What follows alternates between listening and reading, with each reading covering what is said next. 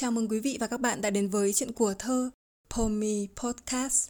Hôm nay chúng ta hãy cùng thần thơ một chút với bài thơ Mắt của trời xanh của Lú Quang Vũ.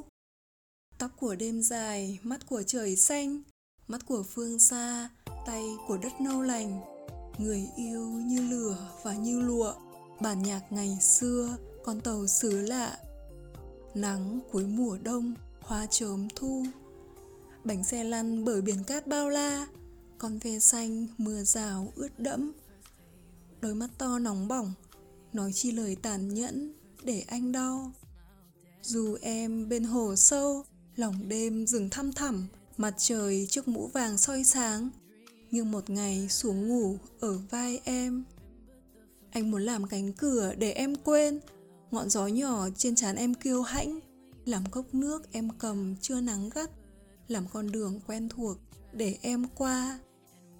Vì em, anh viết những bài thơ, gương mặt ấy không gì thay được cả. Mặc ai bảo tình yêu giờ đã cũ, như vầng trăng, như ngọn thủy triều. Anh vẫn dựng ngôi nhà theo quy luật của tình yêu, chẳng cần những lâu đài lạnh giá, chỉ tin nơi nào có em đến ở, chỉ sống bằng hơi thở của em thôi. Lần đầu tôi đọc bài thơ này là từ khi nào cũng không nhớ nữa.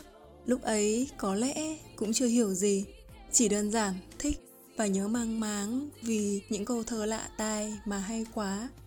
Cứ nhịp nhàng và những hình tượng rất khó gọi tên. Đến bây giờ, đọc mắt của trời xanh, tôi dường như vẫn nguyên cảm xúc thuở nào và thực sự muốn giữ nguyên cảm xúc ấy. Bởi đôi khi điều mới mẻ ban sơ lúc nào cũng đẹp cũng tuyệt vời nhất và những vần thơ ấy thật đẹp thật ảo diệu trong mắt tôi. Khổ đầu của bài thơ đã cho tôi những cảm xúc đặc biệt khó tả ấy. Tóc của đêm dài mắt của trời xanh mắt của phương xa tay của đất nâu lành người yêu như lửa và như lụa. Bản nhạc ngày xưa con tàu xứ lạ nắng cuối mùa đông hoa chớm thu. Tóc của đêm dài, mắt của trời xanh. Có điều gì liên tưởng tới nhau chăng? Có lẽ đó là sự nối tiếp của đêm đến ngày, làm màn đêm bình yên với giấc ngủ ngon lành, là tĩnh đấy, nhưng vẫn đầy sự sống âm ỉ cho ngày mai, với mắt của trời xanh. Đó là đôi mắt của ai đó nhìn bầu trời xanh, hay cũng chính là bầu trời xanh vời vợi, trong trẻo và tươi non. Đôi mắt ấy xa mờ ẩn hiện nhưng cũng rất thật bởi đôi mắt chính là cửa sổ tâm hồn, nói lên tất cả. Tóc của đêm dài, mắt của trời xanh, mắt của phương xa, tay của đất nâu lành. Người yêu như lửa và như lụa. Đây rồi, đôi mắt như biểu tượng của tình yêu, của khát vọng và tâm hồn. Thì bàn tay của đất nâu lành là hiện hiện của sự quan tâm vun đắp của cái phẩm chất tốt đẹp. Và nó hội tụ ở người yêu như lửa và như lụa. Đọc đến đây, tôi chợt nhớ tới bài thơ Bàn tay em của Xuân Quỳnh với những câu thơ rất hay. Trời mưa lạnh, tay em khép cửa, em phơi mền và áo cho anh. Tay cắm hoa, tay để treo tranh, tay thắp sáng ngọn đèn đêm anh đọc. Rồi em nhẹ nhàng xoa dịu nỗi đau và góp nhặt niềm vui từ mọi ngả. Khi anh vắng, bàn tay em biết nhớ lấy thời gian đan thành áo mong chờ lấy thời gian em viết những dòng thơ để thấy được chúng mình không cách trở quý vị cũng có thể tìm nghe bài thơ bàn tay em ở những số đầu tiên của chuyện của thơ Pomi Podcast. Chân trời của cuộc sống đậm tính văn học đang mở ra với đầy màu sắc. Ta vẫn còn đây tính nhạc giặt dìu, bản nhạc ngày xưa, con tàu xứ lạ tất cả những gì của xưa và nay của mới và cũ âm và dương được đan xen hay nói đúng hơn là cùng sống hòa hợp với nhau đến diệu kỳ. Từ đêm dài với trời xanh phương xa với nâu lành rồi lửa với lụa thơ lưu quang vũ vẫn đặc biệt như thế. Nó không chỉ là sự kết hợp đặc biệt từ tứ thơ nội dung mà nghệ thuật sử dụng từ ngữ cũng thật đỉnh cao nữa. Cái tài của Lưu Quang Vũ là thế, đem cái vô hình đối xứng với cái hữu hình. Từ đó mà hình ảnh của những thứ vô hình được đặc tả vô cùng ấn tượng và gợi hình. Và đây nữa, nắng cuối mùa đông, hoa chớm thu, một hiện tượng biểu trưng cho sự kết thúc, một hiện tượng nói lên sự bắt đầu và đặc biệt hơn nữa, câu thơ cuối cùng của khổ thơ có 5 câu, được đứng riêng biệt so với các câu trên nhưng vẫn vô cùng cân xứng. Bởi với dấu ba chấm cuối câu, nó như là một sự ngỡ ngàng, một khúc ngân dài của sự chuyển mùa. Và câu cuối cũng được viết hoa đầu câu, khác hẳn các câu trên. Đó không phải là một dụng ý nghệ thuật thì là gì? Có lúc tôi chợt nghĩ đến đây là kết thúc bài thơ ư, nhưng làm sao dễ thế? Lưu Quang Vũ còn muốn nói nhiều, cái tình, cái tà và hồn thơ của anh còn nhiều hơn thế nữa. Các khổ thơ sau đều có bốn câu thơ, đó là điều dễ hiểu của thể thơ tự do. Một điều đặc biệt ta thường thấy trong thơ Lưu Quang Vũ, có những bài thơ có hai câu một khổ, ba câu một khổ, đến hơn 10 câu một khổ theo dòng tâm trạng và ý đồ nghệ thuật của tác giả. Nhưng tôi nghĩ thơ của anh theo dòng tâm trạng thì đúng hơn, còn nghệ thuật thì nó cứ tự gieo vào một cách tự nhiên mà rất ăn ý. Đó là cái tài của Lưu Quang Vũ.